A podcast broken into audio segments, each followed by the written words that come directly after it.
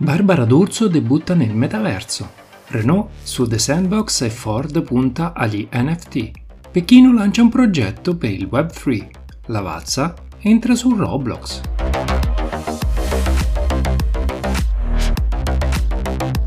Ma ciao, io sono Brandon Chierchier e vi auguro un buon ascolto su Cyber Meta News, il primo podcast italiano che vi racconta esclusivamente le notizie provenienti dal metaverso. Voglio festeggiare con voi l'episodio numero 50, raggiunto in 10 mesi di registrazione.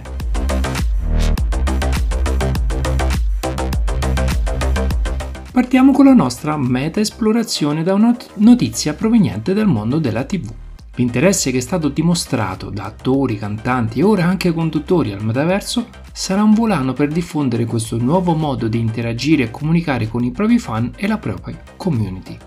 Ad esempio, sono sicuro che il debutto del Meta d'Urso, ovvero un evento creato all'interno della piattaforma Spatial, di cui spesso in questo podcast abbiamo parlato, da parte della conduttrice TV Barbara D'Urso, avrà fatto scoprire questo mondo a molte persone che probabilmente non ne conoscevano nemmeno l'esistenza fino a pochi giorni fa.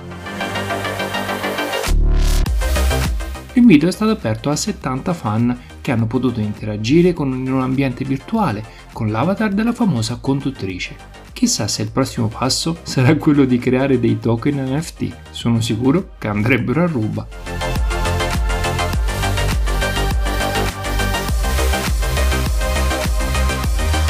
Passiamo ora al mondo delle automobili. 19 brevetti registrati da Ford, tutti inerenti al metaverso ed NFT. Non è la prima casa automobilistica a fare questo passo. In passato vi ho già parlato per esempio di Cupra e Acura nell'episodio 24. Tra le righe dei marchi registrati si intuisce che Ford voglia sfruttare la vendita dei prodotti virtuali come abbigliamento e auto attraverso la tecnologia NFT.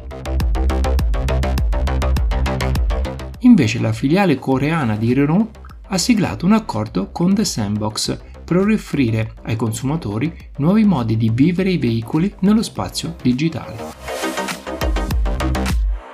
In entrambi i casi si tratta di progetti in fase iniziale, dovremo quindi attendere qualche tempo per conoscere i dettagli.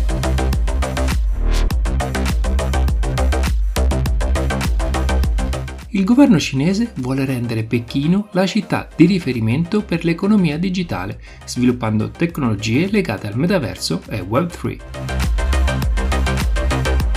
La combinazione tra vita reale e mondo virtuale garantirà un notevole miglioramento dei servizi.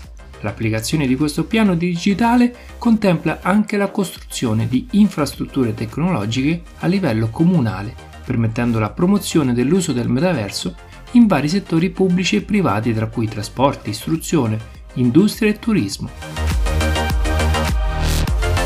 Sono diverse le città che si stanno muovendo in questa direzione come vi avevo già raccontato nell'episodio 41 con la Catalogna e Dubai.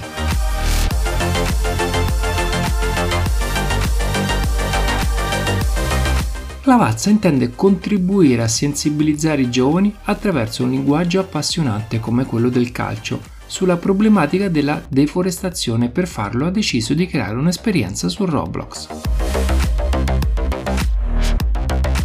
Più i giocatori partecipano alle partite di calcio, più la mappa di gioco si arricchisce di verde, natura e alberi.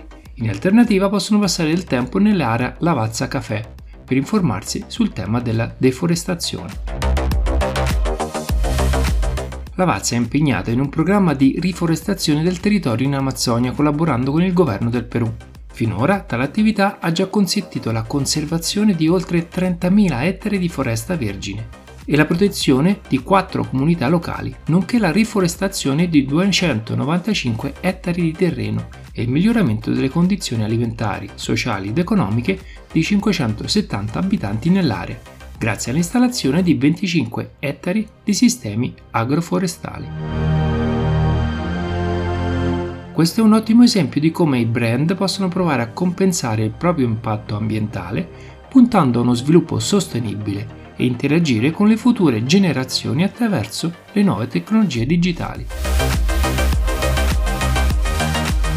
Secondo voi il progetto di Lavazza è semplice greenwashing o è un progetto valido?